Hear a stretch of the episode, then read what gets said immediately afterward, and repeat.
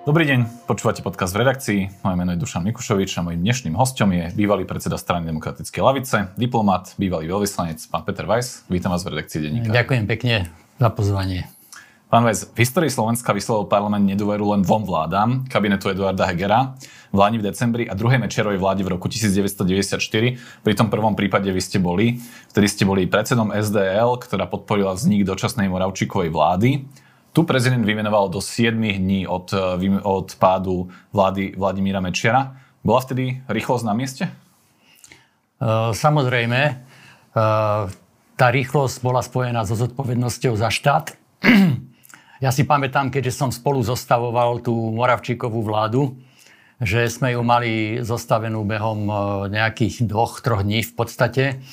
A Dôležité bolo tiež, že ešte predtým sa tie strany, ktoré ju potom vytvorili, stretávali a mali doriešené nejaké základné personálne otázky.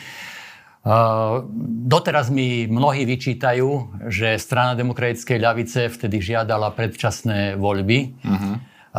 ale bolo to zo zodpovednosti za štát a bolo to kvôli legitimite. Pretože tá Moravčíková vláda, to si málo kto už uvedomuje, bola menšinová vláda, ktorá vysela na šnúrke Durajových gatí, ako to Baťko Mináč povedal. To bola tak, že vláda získala dôveru v parlamente, ale uh, podporili ju um, poslan, poslanci maďarských strán, uh, ktorí neboli jej súčasťou. Áno, áno. To znamená, že to bola riziková vláda a navyše vtedy už sa začínali tlaky aj vnútri vládnúcich politických strán na privatizačné projekty. Ja si pamätám jednu scénu, ako prišiel kto si s návrhom na privatizáciu, privatizáciu slovenskej sporiteľne ako Brigita Šmegnerová ho jednou vetou uzemnila, poslala ho preč a povedala, že ona nedovolí privatizovať e, banku, ktorá má monopol. Takže si predstavte, že by tá vláda bola bývala bez tej legitimity získanej vo voľbách, fungovala e, ako menšinava pod tými tlakmi so silnou opozíciou to bolo obrovské riziko, ale keďže sme vedeli, že krajina musí byť spravovaná, tak sme vytvorili tú Moravčíkovú vládu veľmi rýchlo a dali sme do nej kvalitných ľudí. Uh, ja to samozrejme porovnám s tou súča- súčasnou situáciou, kedy tá rýchlosť nie je úplne 7-dňová, uh, to, čo sa deje teraz. Na druhú stranu, čítal som si váš rozhovor pre TSR uh, v roku 2001 k 10. výročiu SDL nám ste povedali, vždy budem lutovať, že som uveril výskumom volebných preferencií a s tými predčasnými voľbami súhlasil v roku 1994. Ešte viacej, ešte viacej ľutujem to, e, že sme urobili koalíciu Spoločná voľba.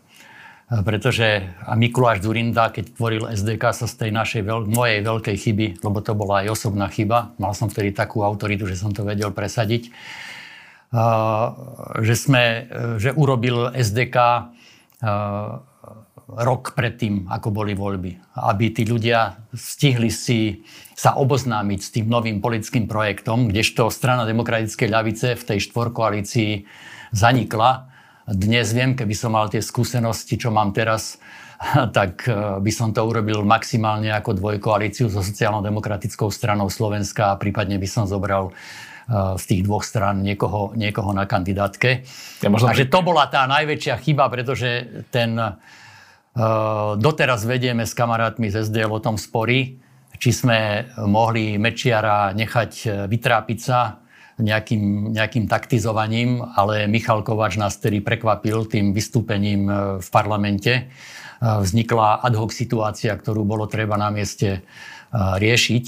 A pre stranu demokratickej ľavice to najväčšie riziko bolo, že nezahlasuje dostatok poslancov za odvolanie Vladimíra Mečiara a tá vina by bola nepochybne padla na stranu demokratickej ľavice. A celá tá práca na transformácii by vyšla na vnívoč, pretože všetci by si mysleli, že poslanci strany demokratickej ľavice sa nechali kúpiť HZDS. Ja to možno pripomeniem pre tých, ktorí si to nepamätujú. Máme aj mladších poslucháčov a divákov. V roku 1994 uh, dospala situácia tak, že HZDS, teda vtedajšia druhá Mečerová vláda spolu, kde už boli vlastne že zástupcovia SNS, sa stala menšinovou po odchode skupiny uh, okolo pána Moravčíka a predtým okolo pána Kňažka.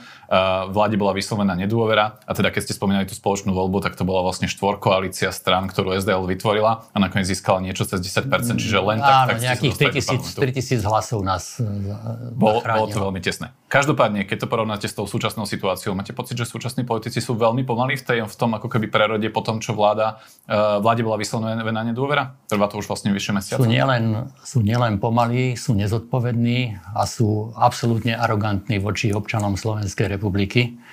Uh, ja som pozeral debatu uh, generála Pavla s Andrejom Babišom v rámci prezidentskej kampane. Tam prišla otázka, čo by Petr Pavel urobil, keby vláde bola vyslovená nedôvera. Okam... Musíme to zastaviť, sorry. Nemusíme zastaviť, stačí, pokojne to zložte, vypnite si zvolenie. Pán Ďurič, ja vám zavolám za hodinku, dobre? Dohodnuté, ďakujem. Uh, dobre, my to nestriháme, čiže pokojne pokračujeme, nemusíme, ne, nemusíme sa nechať vyrušiť. A, a dostal, dostal otázku, uh, čo by sa stalo, keby vláde sa vyslovil nedôvera. No tak úplne samozrejme povedal, tak boli by predčasné voľby. To je jednoducho, toto, čo sa, de, toto, čo sa deje, to už slovo hamba a nedôstojné nevystihuje podstatu tohto, tohto diania.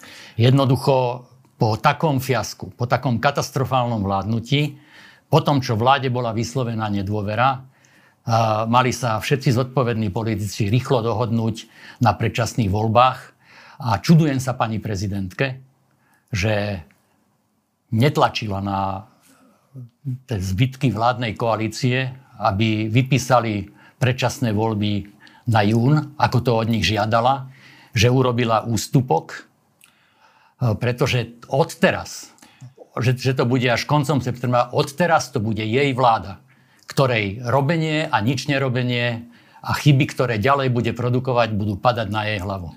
No, to je asi vaša interpretácia. Na druhú stranu pani prezidentka nemá veľa ústavných kompetencií, aby ich nejakým spôsobom pritlačila. Jedinú možnosť, jedinú páku, ktorú mala, by bola úradnícka vláda, to znamená, že by ich vymenovala, lebo ona nemôže vyhlásiť predčasné voľby, môže dávať politikom ultimátum, ale jediné, čo by mohla vyhrožovať, by bola úradnícka vláda. A to si povedzme rovno, tá úradnícka vláda by bola tiež vláda bez dôvery v parlamente. Uh, ale ona podľa toho ústavného zákona, ktorý bol schválený po páde radičovej vlády, zodpoveda za chod tej vlády. Každé dôležité rozhodnutie tá vláda bude musieť robiť s jej, s jej súhlasom. To znamená, je to jej vláda, za ktorú berie politickú zodpovednosť. No, myslím si, že to tak nie. Tá, tá ústava dokonca hovorí, že tá vláda nemôže vykonávať niektoré právomoci vo vzťahu k zásadným rozhodnutiam vnútornej politiky a ekonomickej. Tam nepotrebujú nejakú kontrasignáciu. Tá ústava hovorí, že tá vláda to nemôže robiť. To nie je tak, Ale Slovensko je, Slovensko je v multikríze a mať vládu, ktorá stratila dôveru občanov, ktorú veľká časť spoločnosti neznáša. 70% ľudí bolo za predčasné voľby a 60% za predčasné voľby v prvom, v prvom pol roku. Má takúto vládu bez dôvery uh, je riziko, bezpečnostné riziko pre Slovenskú republiku. Je Pretože vláda bez dôvery, vláda bez autority jednoducho nemôže presviečať ľudí, nemôže organizovať spoločenský konsenzus potrebný na to, aby sme zvládali krízy.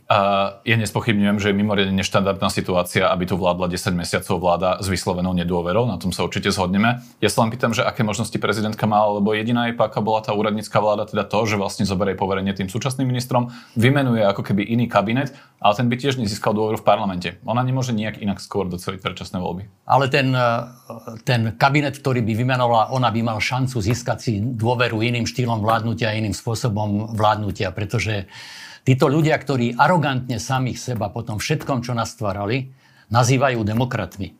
A tých, ktorí ich nevolili, vrátane mňa, nazývajú, že nie sme nejakí demokratickí voliči.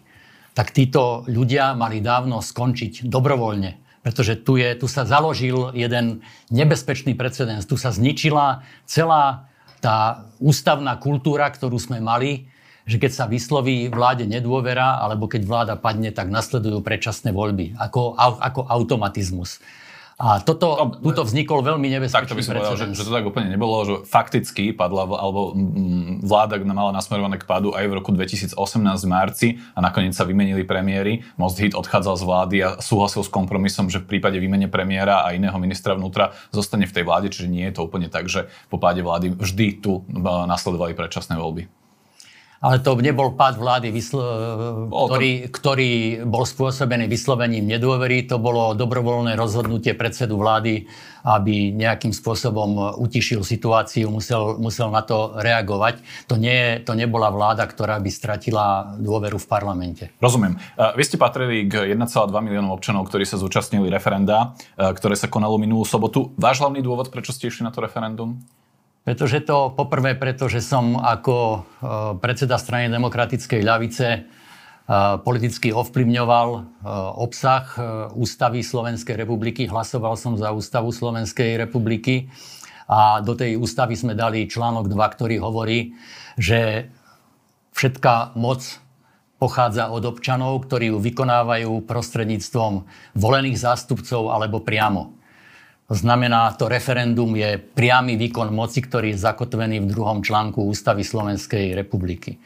Ten druhý politický, druhý dôvod pre mňa ako pre občana bol ten, že hneď po tom, ako vyšiel ten nález ústavného súdu eh, na jar 2001, tak všetky, všetky tie vládnúce politické strany, ich predstaviteľia slúbili, že schvália ústavný zákon, ktorý umožní konanie predčasných volieb. Pretože e, došlo k, na základe toho podania pani prezidentky na ústavný súd k absolútnej anomálii.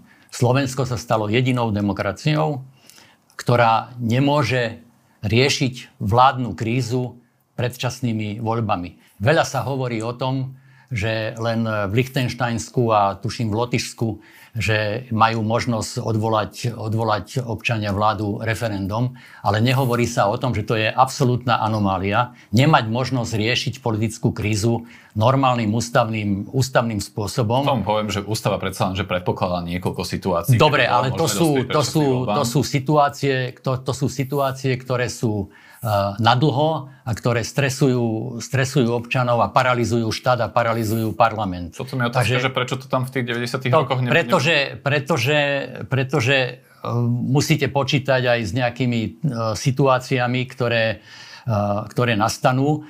Ale môžem vám povedať, že keď sme v roku 92 schvalovali ústavu, tak sme nepočítali s tým, že budú takí absolútne nezodpovední a nekompetentní politici, ako sú, ako sú teraz. Ale vráťme sa k tým ďalším dôvodom. Teda bol som na referende preto, že poskytlo mi ako občanovi možnosť zahlasovať za priamu zmenu ústavy Slovenskej republiky. Za schválenie demokratického pravidla do budúcnosti. Pre mňa ten prvoradý motív nebol, nebol e, že, že je tu vláda, ktorú nechcem, ale ten prvoradý motív bol, že sa stanovia do budúcnosti pravidla, ktoré budú mať taký disciplinujúci efekt na každú budúcu vládu. Každá budúca vláda si bude musieť dať pozor, ako vládne, ako sa správa, aby nedeštruovala samú seba a predčasne neskončila. Takže preto som išiel k referendu, aby e, sa obnovila tá situácia, že bude možné vypísať predčasné voľby. Vy ste kritizovali prezidentku Zuzanu Čapotovú, že nevyzvala ľudí k účasti k referendu. Nie je neúčasť legitímny postoj? Je legitímny postoj, ale Zuzana Čaputová vo svojej správe o stave spoločnosti hovorila o tom, že sme v hlbokej kríze a že môžeme sa dožiť dňa, že prídeme o demokraciu. A toto bolo demokratické riešenie politickej krízy. To bolo demokratické rozhodovanie o tom, ako zmeniť ústavu po tom, čo ústava nedovoluje, aby boli e, predčasné, predčasné parlamentné voľby. A keďže ona sama povedala, že majú byť tie predčasné voľby do konca tohto pol roku, tak mala vytvárať tlak na vládnu koalíciu, aby tie voľby čo najskôr urobili. Rozumiem. Na druhú stranu konkrétna formulácia v tom referende by umožňovala vyhlásenie predčasných volieb aj uznesením 76 poslancov, čo mnohí kritici hovoria, že to by viedlo k nestabilite a že um, preto ako keby aj teraz bola schválené uznesenie, uh, pravidlo, že to musí byť uznesenie, uznesením 90 poslancov, veď tak tomu bolo v minulosti aj pri tých schválení ústavných zákonov. Čiže pani prezidentka teoreticky mohla mať postoj, že táto konkrétna formulácia by viedla uh, k nestabilite a preto za to nebola a, jednoducho, že taký je, taká je, taký je úzus pri tých referendách, že keď nesúhlasím s tou otázkou, tak nie. Jej argumentácia bola, že to je e, referendum, referendum jednej politickej strany. Ja som to nevnímal ako referendum jednej politickej strany. Ja som to vnímal ako šancu pre občanov Slovenskej republiky vziať si znovu svoju moc do rúk, pretože ten druhý článok, druhý článok ústavy sa nerešpektuje. Máme v súčasnosti pravicovú alebo pravicovo-populistickú vládu, zloženú z antisystémových, antipolitických e, zoskupení, bez členskej základne, bez stranických štruktúr, bez vnútornej e, demokracie, ktorá e, si ten svoj osud, teda že jej bola vyslovená nedôvera, vykoledovala absolútne sama. Dopustila sa nevinútených chýb. Veď si zoberme, že ako to bolo na začiatku. Áno, to, aby sme nešli dlho, to, to by sme tu boli dlho, kebyže menujeme Áno. chyby tejto vlády. Uh, pamätám si, alebo teda pamätám si, viem, že keď bolo referendum o predčasných voľbách v roku 2000, keď bola SDL súčasť uh, vtedejšej vládnej koalície, vy ste boli vtedy poslancom za SDL, tak vy ste vlastne vtedy ľudí, ľuďom verejne vysvetľovali, že mm, ak nechcú, aby to referendum bolo úspešné, alebo ak nechcú, aby, aby boli predčasné voľby, tak nie je cesta neísť, uh, ísť na to referendum a hlasovať proti tej otázke, ale neísť na to referendum. Nie je ako keby tá situácia dnešná podobná? Ale dnes je taká hlboká politická kríza, že tú krízu bolo treba riešiť. A vzhľadom na tú opakovane dávanú neochotu vládnúcich strán zmeniť ústavu na základe nálezu ústavného súdu a vyriešiť tú politickú krízu vzhľadom na to, potom ako sa správali, keď im bola vyslovená nedôvera v parlamente, tak to referendum bolo dobrý nástroj na to, aby sa definitívne zmenili e, pravidlá hry. Ešte sa vrátim k tým 76 e, hlasom potrebným podľa tej otázky mm-hmm. referenda na e, vyslovenie, teda na prijatie uznesenia, prijatie, prijatie uznesenia o predčasných voľbách.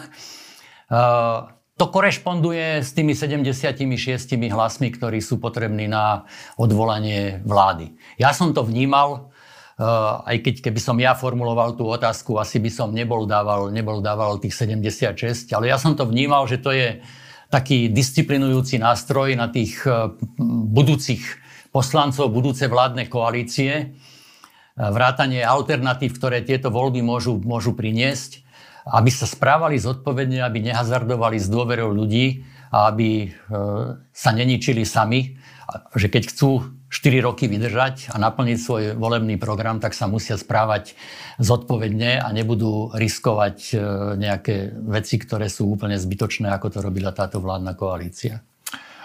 Uh, Nebudem teraz zachádzať do, do, do histórie. Pamätám si, keď ešte predseda vašej strany SDL hlasoval tiež za vyslovenie nedôvery vlastnej vláde Zurindovej a vtedy ste to kritizovali, povedali ste, že to, že to je neštandardné. Čiže nie je to zase tak, že by sme v histórii ano, slovenskej bol, politiky nemali to bol začiatok, To bol začiatok e, rozkolu e, v strane demokratickej ľavice a ten môj postoj bol jednoznačný. My sme do tej e, vlády širokej koalície ako SDL s pravicovými stranami išli kvôli tomu, že sme Slovensko chceli vyťahnuť zo slepej uličky, do, do ktorej sa dostalo, pretože neboli sme prizvaní na rozhovory ani e, o vstupe do Európskej, ani, ani o vstupe do Severoatlantickej aliancie. A zmyslom tej našej účasti bolo dosiahnuť vyšší národný záujem, to znamená integrovať Slovenskú republiku. A keď Jozef Migaš povedal, že ide vysloviť nedôveru, chce vysloviť nedôveru Zurindovi, tak moja otázka bola, Jozef, ja e, nesúhlasím s mnohými aspektami politik, ktoré presadzuje Mikuláš Zurinda, ale povedz mi, že kto bude premiérom, ak ho odvoláme. Aká bude tá alternatívna vláda po páde, po páde vlády. A e, na to mi nevedel dať odpoveď, preto som nepodporil tento z hľadiska záujmov štátu dobrodružný krok. Rozumiem, uh, to len taká historická dal som upre, uprednostnil som záujem štátu pred e, záujmom mojej pozície v strane demokratickej ľavice.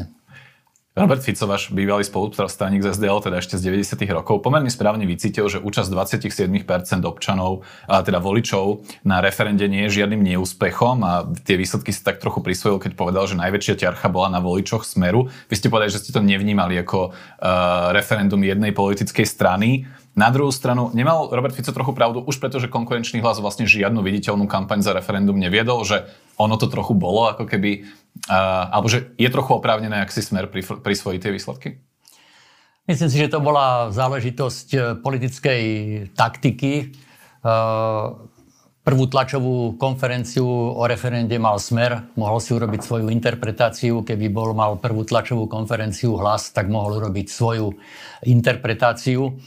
Uh, zaujímavejší bol ten výskum Ipsos, ktorý hovoril, že uh, toho referenda sa zúčastnili aj voliči uh, súčasných vládnúcich politických strán. To znamená, bol oveľa tam... menšej miere, ale... Oveľa menšej miere, ale bol tam, bol tam, bolo tam vidieť, že aj voliči súčasných vládnúcich strán sú nespokojní s tým, ako sa rieši tá politická kríza a to som pokladal za veľmi cenný poznatok. Ono je to, že spoločnosť je vždy pestrejšia, ako keby chceme tých ľudí dať do nejakej škatulky. Je pomerne prirodzené, že aj nejaká časť voličov SAS prišla k referendu. Vedia niektorí poslanci aj zo Sme rodina, aj z klubu SAS, pokiaľ viem, sa zúčastnili referenda. Uh, vy ste sa v Lani na jeseň zúčastnili s nemu hlasu. So Smerom ste sa, vaša bývalá strana SDA, zlúčila v roku 2004. Musím vám skočiť do rečí. My sme sa nezlúčili so Smerom. Strana demo, e, sociálno-demokratická alternatíva sa rozpustila v januári 2004. Mimochodom, odvtedy nie som v žiadnej politickej strane.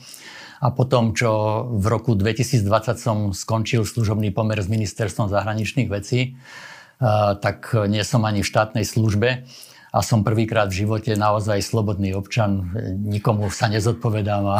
Ja to viem, že OK, technicky to bolo takto, ale viac menej niektorí politici SDA prešli do... Áno, to, sme, to bolo súčasť toho uznesenia o rozpustení sociálno-demokratickej alternatívy, že sme dali slobodný, slobodný priestor bývalým členom SDA, aby sa rozhodli, či chcú ísť do smeru alebo nie. Lani a nikdy som neskúmal, koľko ich do smeru išlo. Chápem. V Lani na jeseň ste vystúpili na sneme hlasu. Zaujíma ma, že ako lavicový politik uh, z minulosti, jedna z najvýraznejších ako keby tvári slovenskej lavicovej politiky 90. ešte aj určite 0. rokov.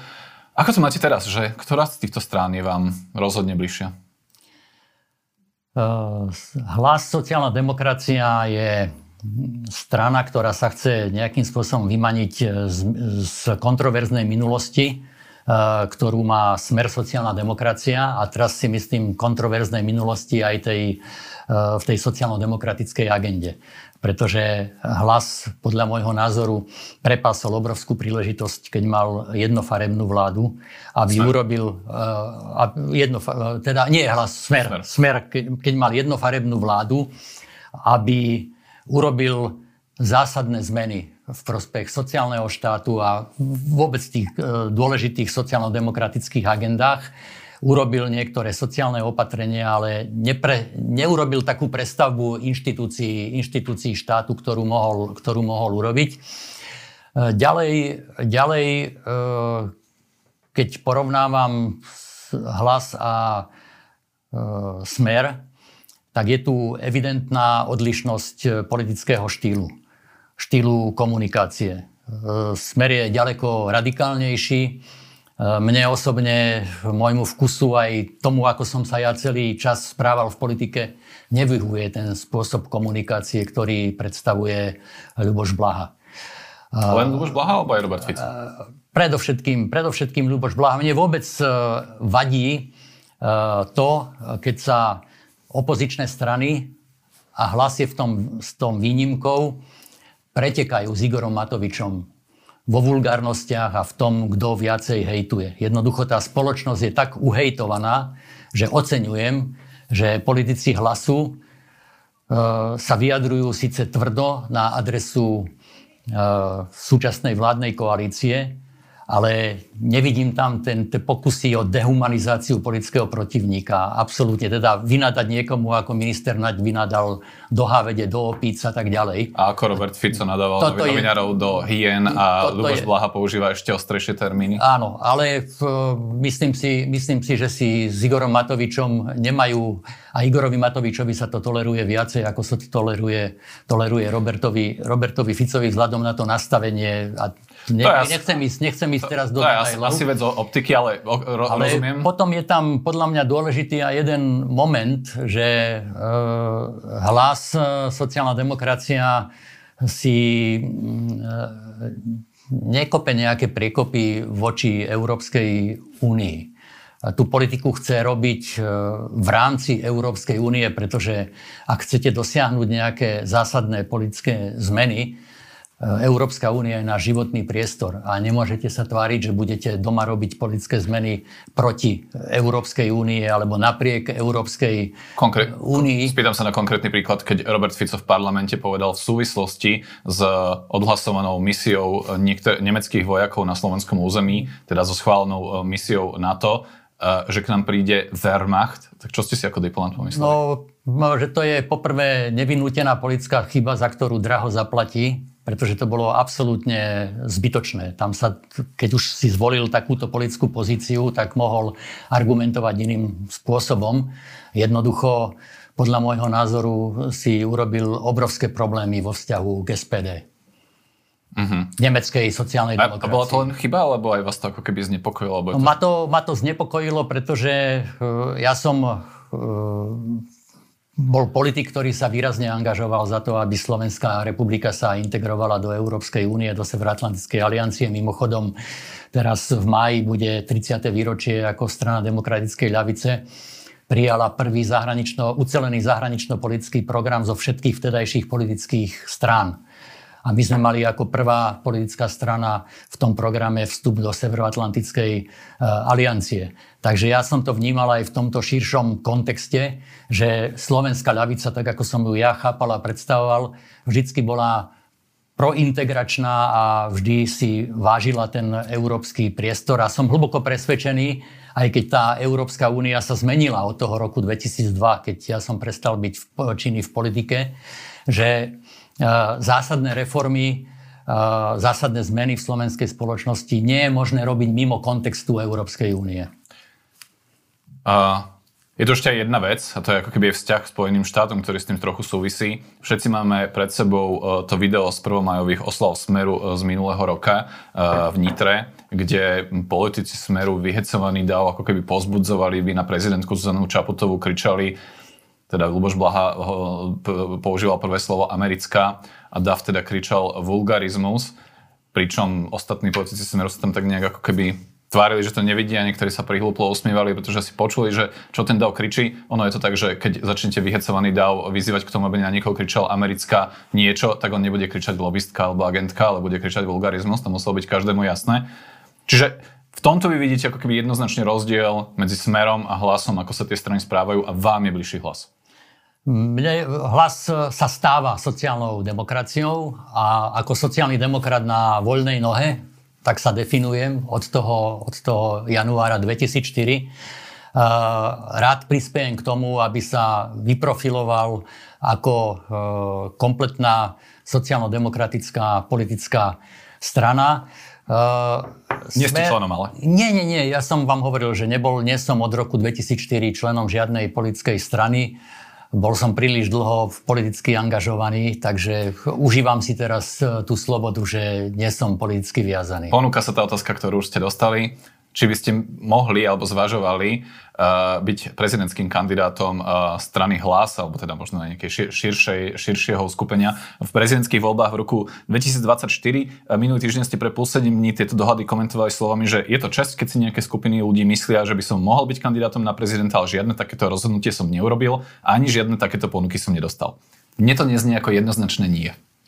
Ale viacej nemôžem, viacej nemôžem povedať. E, môžem len zopakovať e, to, čo som povedal pánovi Dolinskému, pretože to je príliš e, závažná vec rozhodovať o takejto záležitosti a bez toho, aby ste mali nejakú ponuku, bez toho, aby ste vedeli, čo tá ponuka obnáša, tak je to len špekulácia na túto, na túto tému. Novinári sa... veľmi radi špekulujú. Ja viem, že novinári veľmi radi špekulujú, ale treba sa držať faktov. Žiadna ponuka zatiaľ neprišla. Spýtam sa takú novinárskú otázku. Je to vylúčené, že by ste kandidovali? Nemôžem povedať nič, pretože nemám fakty, aby som mohol sa rozhodovať úplne jednoznačne. Vidíte v tom lavicovom spektre nejakú inú osobnosť, ktorá by bola logickým kandidátom na prezidenta? Lebo zrejme očakávame, že prezidentka Zuzana Čaputová kandidovať bude, ale z toho ako keby spektra sociálno-demokratických strán, alebo napríklad, že kto by mohol byť kandidátom hlasu. No priznám sa, že keď som na tom ja, na tým ja rozmýšľal, tak vaše meno mi napadlo, ale veľa iných mien nie. Uh, priznám sa, že na túto tému som nerozmýšľal. Uh, pretože ja som sa to dozvedel tak ako vy, z tlače. že, že, že, že, sú nejaké, že, sú nejaké, že sú nejaké úvahy niekoho, ale e, žiadny konkrétny politický rozhovor na túto tému som jednoducho nemal. Je možné, že by ste hlasu pomohli inak s programom uh, v zahranično-politickej oblasti pre budúce parlamentné voľby, alebo teda pre tie septembrové parlamentné voľby, ak budú nakoniec schválené? Uh, ako ja pôsobím v malej mimovládnej organizácii, na čele ktorej je moja ako politická priateľka Brigita Šmegnerová, volá sa Proforum, takže tam sa snažíme vypracovávať a ponúkať materiály, ktoré by mohli poslúžiť tvorbe sociálno-demokratickej politiky. E, v tomto smere, v smere nejakého poradenstva samozrejme som k dispozícii. Je niečo, čo vám na hlase prekáža? Teraz v zmysle, viete, stále sa aj diskutujú otázky okolo ich financovania, niektoré zodpovedajú lepšie, niektoré horšie, keď to poviem tak eufemisticky. Viacerí lídry sa spomínajú v súvislosti s korupčnými kauzami, ktoré sa prešetrujú. Je toto niečo, že čo, kde vy, vy by ste mohli mať s tou stranou problém? Viete, uh, pozrime sa, uh, sú situácie, keď politik, uh, je to možno zlý príklad, Andrej Babiš žil 7 rokov v prezumcii viny. Ako tu sa vytvorila prezumcia viny niektorých politikov, vrátanie politikov hlasu. Ja si myslím, že to treba nechať na orgány činné v trestnom konaní. Ak sú tie podozrenia seriózne, nech ich vyšetria. A to ma absolútne zaskočilo, čo povedal Richard Sulík a potom, čo povedal aj Igor Matovič, že tú vládu chcú držať za každú cenu preto, aby ešte bol čas aby orgány činné v trestnom konaní mohli zavrieť nejaké kauzy. Poprvé mali na to 3 roky a po druhé, ako to vyjadril pán Sulík, z toho vyplýva, že policia je pod politickými pokynmi No, uh, a to je, to, je veľmi, to je veľmi nebezpečné, lebo keby bola policia nezávislá, tak e, netreba, netreba čakať na to, že či sa e, on, vyvinie on, politická situácia takým alebo onakým Oni by to možno, že povedali, že to nemyslia tak, že oni by povedali, že teraz je policia nezávislá a keby začne vládnuť smer, tak znovu nebude nezávislá, lebo bude ovplyvňovaná ľuďmi ako Tibor Gašpar. To je na inú diskusiu, pretože tá uh, uniklo, uniklo uh, toľko rozhovorov. Uh, je tu správa Slovenskej informačnej služby o tom, že sa manipulovali vyšetrovania.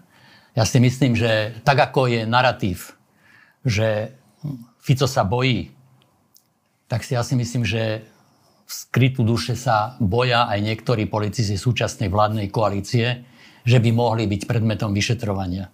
To je, to je ďalšia, ďalšia, dimenzia, ďalšia dimenzia toho politického boja, ktorý tu je. Ja osobne uh, by som bol veľmi rád, keby tá budúca vláda nebola vládou nejakého revanšu, ale tá budúca vláda bola vládou eh, vytvárania nejakého eh, konsenzu v spoločnosti. Aj tým je hlas sympatický, že volá po nejakej novej spoločenskej dohode. Ja, dve poznámky k tomu, lebo Robert Fico na tých nahrávkach z chaty hovorí o tom, že nejakých 10% si necháva na pomstu. Na druhú stranu, uh, treba povedať ešte aj k tým vyšetrovaniam, takže mnohé, do, uh, mnohé boli uzatvorené takže nominanti bývalej vlády sa priznali ku korupčným trestným činom, z ktorých boli podozriví a zároveň súdy niektorých ľudí odsúdili, čiže nie je to tak, že by to boli len ako keby fiktívne, zmanipulované vyšetrovania, čo ja netvrdím, že niekde sa nejaké chyby nestali. Na druhú stranu máme tu aj ako keby právoplatné rozsudky, čiže to by sme brali, mali brať asi tiež vážne. Áno, ale tá retorika sa týka, sa týka konkrétnych politických predstaviteľov,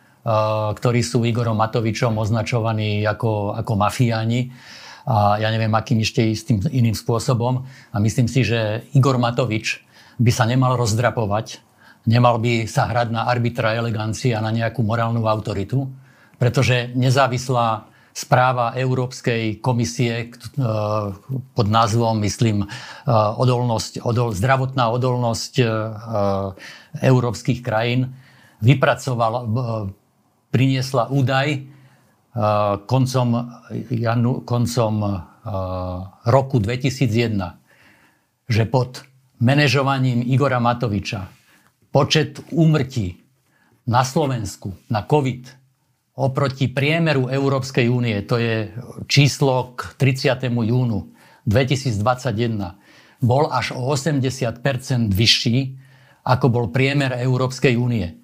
Igor Matovič za toto nikdy nezobral politickú zodpovednosť. Tu boli demonstrácie a krik kvôli, kvôli tomu, že tu boli vraždy, tu boli, ale tuto a, a tak ďalej. Je to pochopiteľné, pretože násilie ľudí znepokojuje v akejkoľvek podobe. Ale to, že my sme mali takúto obrovskú nadúmrtnosť kvôli tomu, že sme mali babrácku vládu, ktorá to nevedela politicky manažovať, tak o tomto by sa mala viesť tiež diskusia. Igor Matovič by mal byť veľmi pokorný a nemal by uh, tu ľuďom rozdávať rozumy, ako majú žiť. Uh, trošku sme do toho zapletli COVID.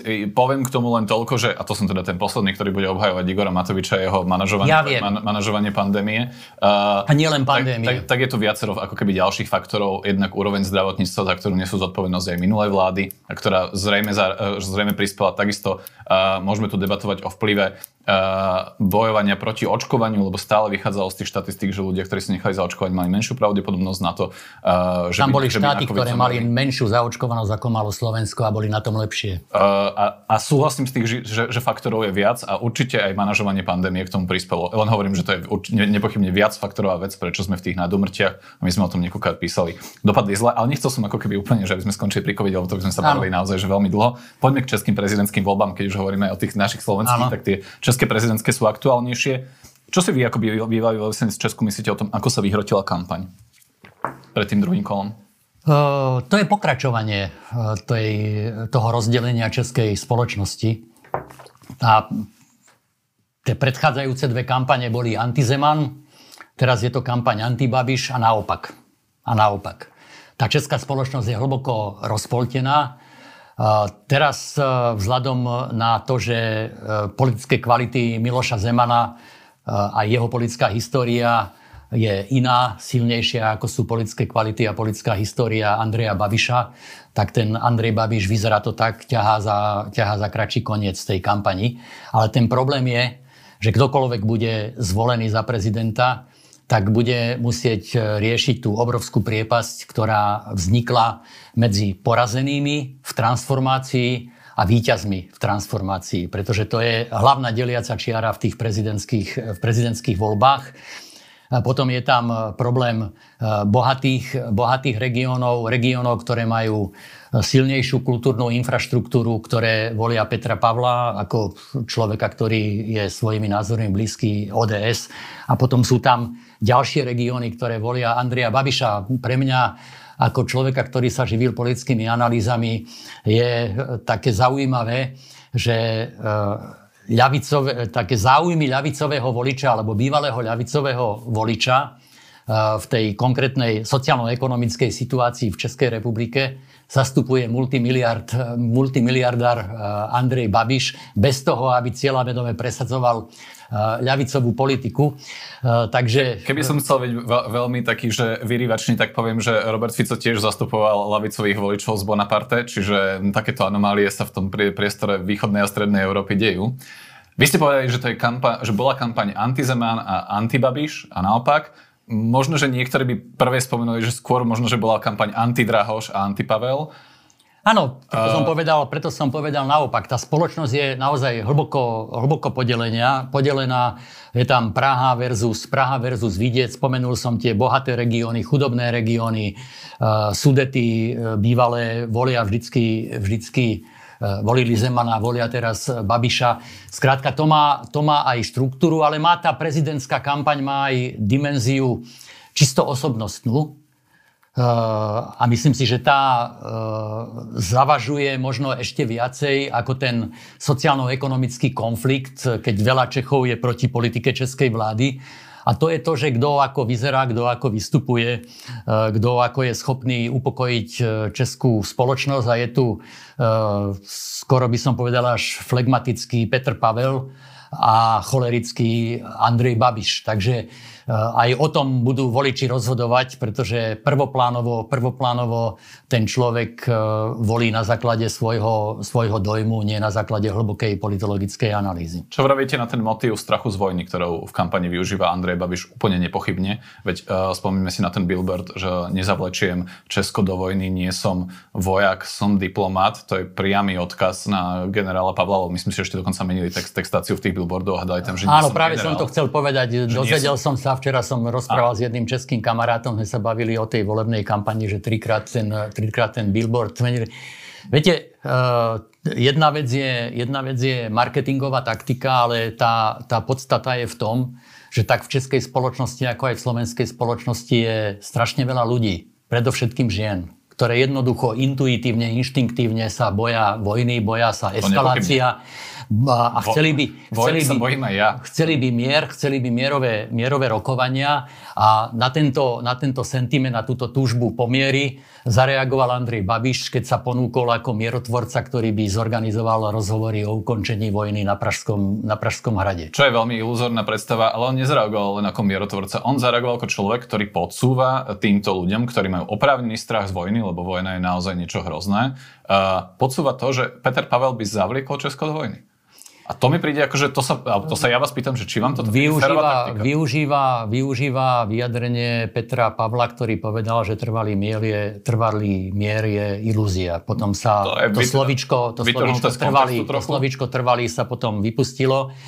Je to, je to predvolebná kampaň, ktorá odráža tie nálady ľudí. Keby tá e, túžba pomiery v českej spoločnosti nebola taká veľká, tak žiadny rozumný túžba, marketer by nejakú takúto tému nevyťahol. Túžba pomiery je veľká v každej spoločnosti, aj v našej. Druhá vec je, ako s ňou naozaj že pracujem, lebo toto ja viem, že im to vyšlo z výskumov a z focus group a že je to premyslená marketingová stratégia. Tomu rozumiem. Pre mňa je otázka, že či pre vás ako lavicového politika a, alebo lavicového bývalého politika, teraz povedzme, že osobnosť lavicového intelektuála je tento typ kampane priateľ priateľný, najmä ak vieme, že jednoznačne neplatí, že prezident už z titulu svojej funkcie nemôže zavliecť Česko do vojny. Veď e, Česká ústava hovorí, že vojnový stav vyhlasuje, keď tak parlament v prípade napadnutia krajiny, čiže ako keby tá debata je veľmi, veľmi abstraktná a, iluzórna, ale zároveň ideme tu ako keby hráme tu na nejaký typ prirodzeného strachu, využijeme to v kampani a podsúvame, že môj super toto spraví. No, či je to férové, sa pýtam.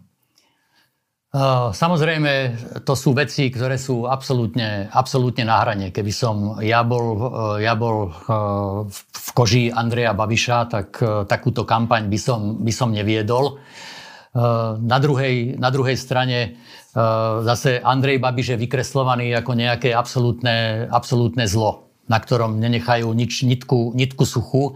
A tá jeho stratégia, ako som to ja pochopil, je v tom, že usiluje sa demobilizovať potenciálnych voličov Petra Pavla. Súhlasím, že A zvolil, zvolil aj takúto e, zbraň, ktorá naozaj, ktorá naozaj je na hrane. Uvidíme, či sa mu to, ja, ja to, sa mu to podarí, pretože tie ja výskumy to... zatiaľ, zatiaľ hovoria, že to bude zhruba 55 na 40, na 45. Uvidíme, ako sa ešte poviem vyvinie to, tá emócia. To na, na úplne absurdnom príklade, že podľa mňa by bolo rovnako neférové, kebyže povedzme my dvaja kandidujeme v prezidentských voľbách, teda si tam predstavme túto absurdnú situáciu a ja ako váš protikandidát využijem to, že ste v minulosti boli v komunistickej politickej strane a napíšem si na billboard, že nezoberiem vám majetky, uh, nie som bývalý komunista.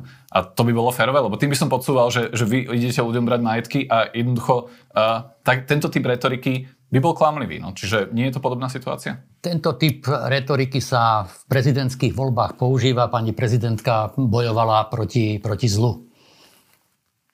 No, no a kto je? A to je, to je veľmi, veľmi tvrdá zbraň, keď označíte svojho protivníka ako zlo. To, no. to sú marketingové, marketingové techniky, ktoré sú na hrane a myslím si, myslím si, že netreba sa s takýmito vecami príliš zahrávať, lebo politik sa môže stať potom obeťou svojej vlastnej retoriky. Prezidentka Čaputová to vtedy, ja si v kampani pamätám, viacka, viacka vysvetovala, neoznačovala tak inak ani voličov, ani, ani konkrétne Maroša Ševčoviča svoj, svojho protikandidáta, ale hovorila ako keby o tendenciách spoločnosti, čiže to je trošku iné, ako keď to personalizujeme. Každopádne, otázka moja je, že koho by ste nakoniec volili teda v sobotu v druhom kole? Pána Babiša alebo pána Pavla? Kebyže ste v Česku. Asi by som, asi by som uh, uh, hodil voľný lístok.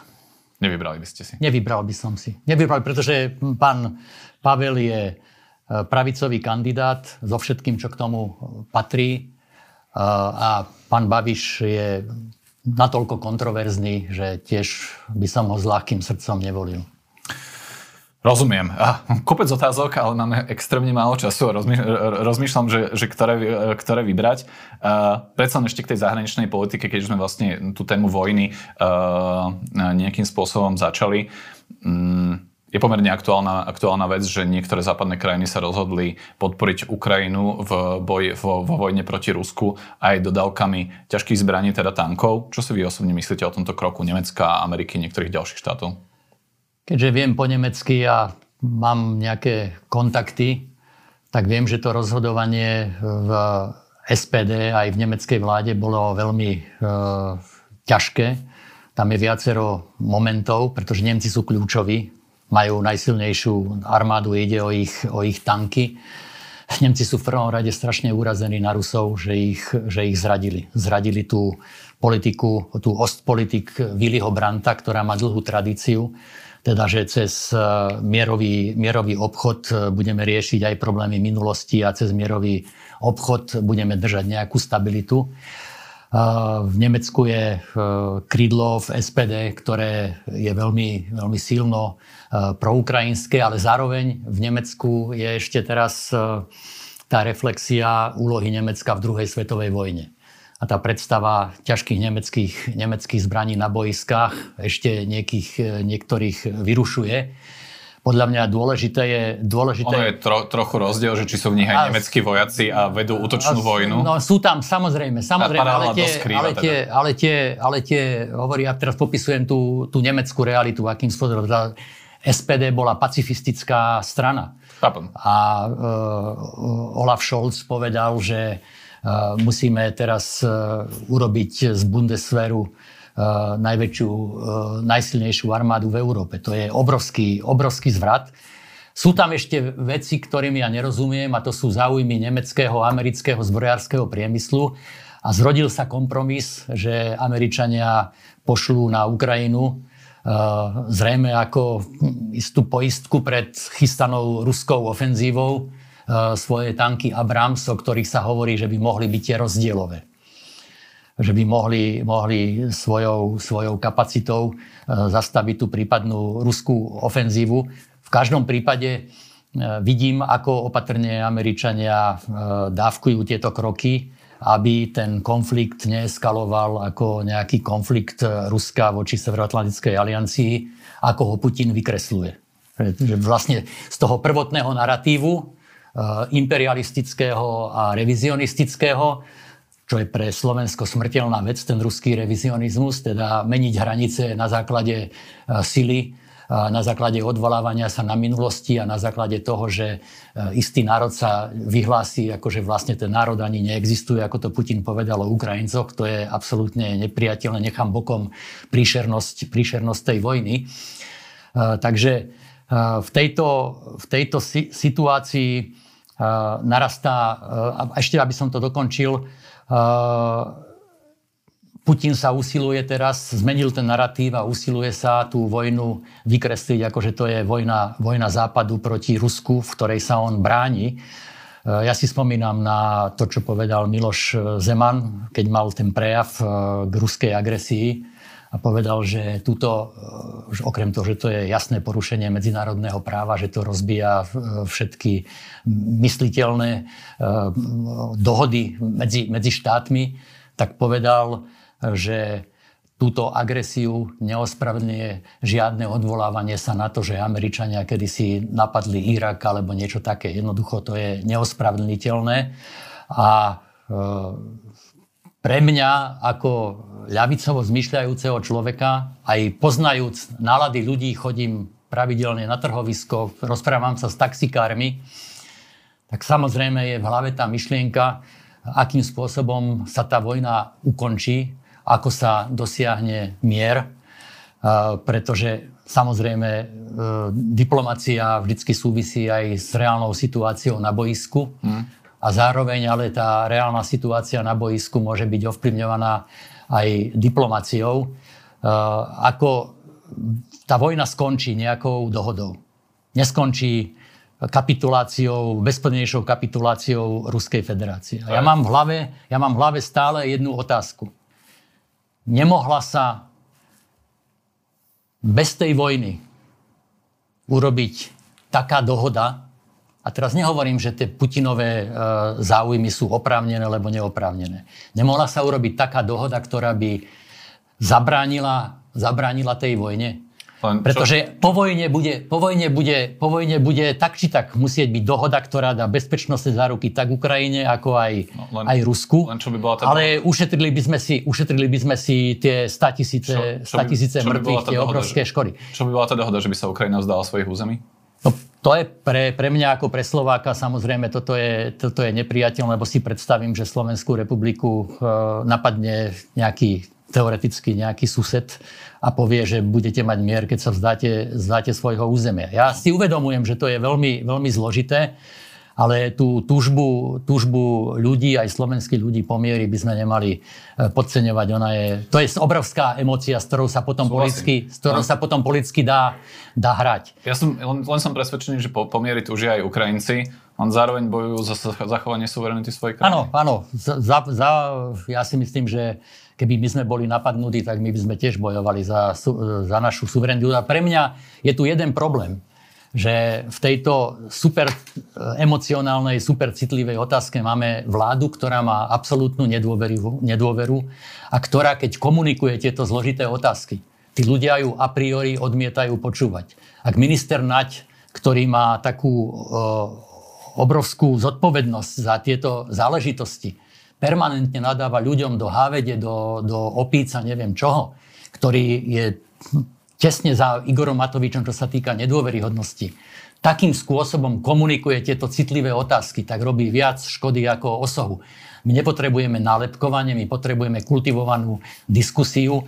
Ja som sa pýtal mojich známych v parlamente, či vo výboroch prebieha kultivovaná diskusia o našich národných záujmoch v tejto situácii, tam sa len nalepkuje a ľudia si nadávajú.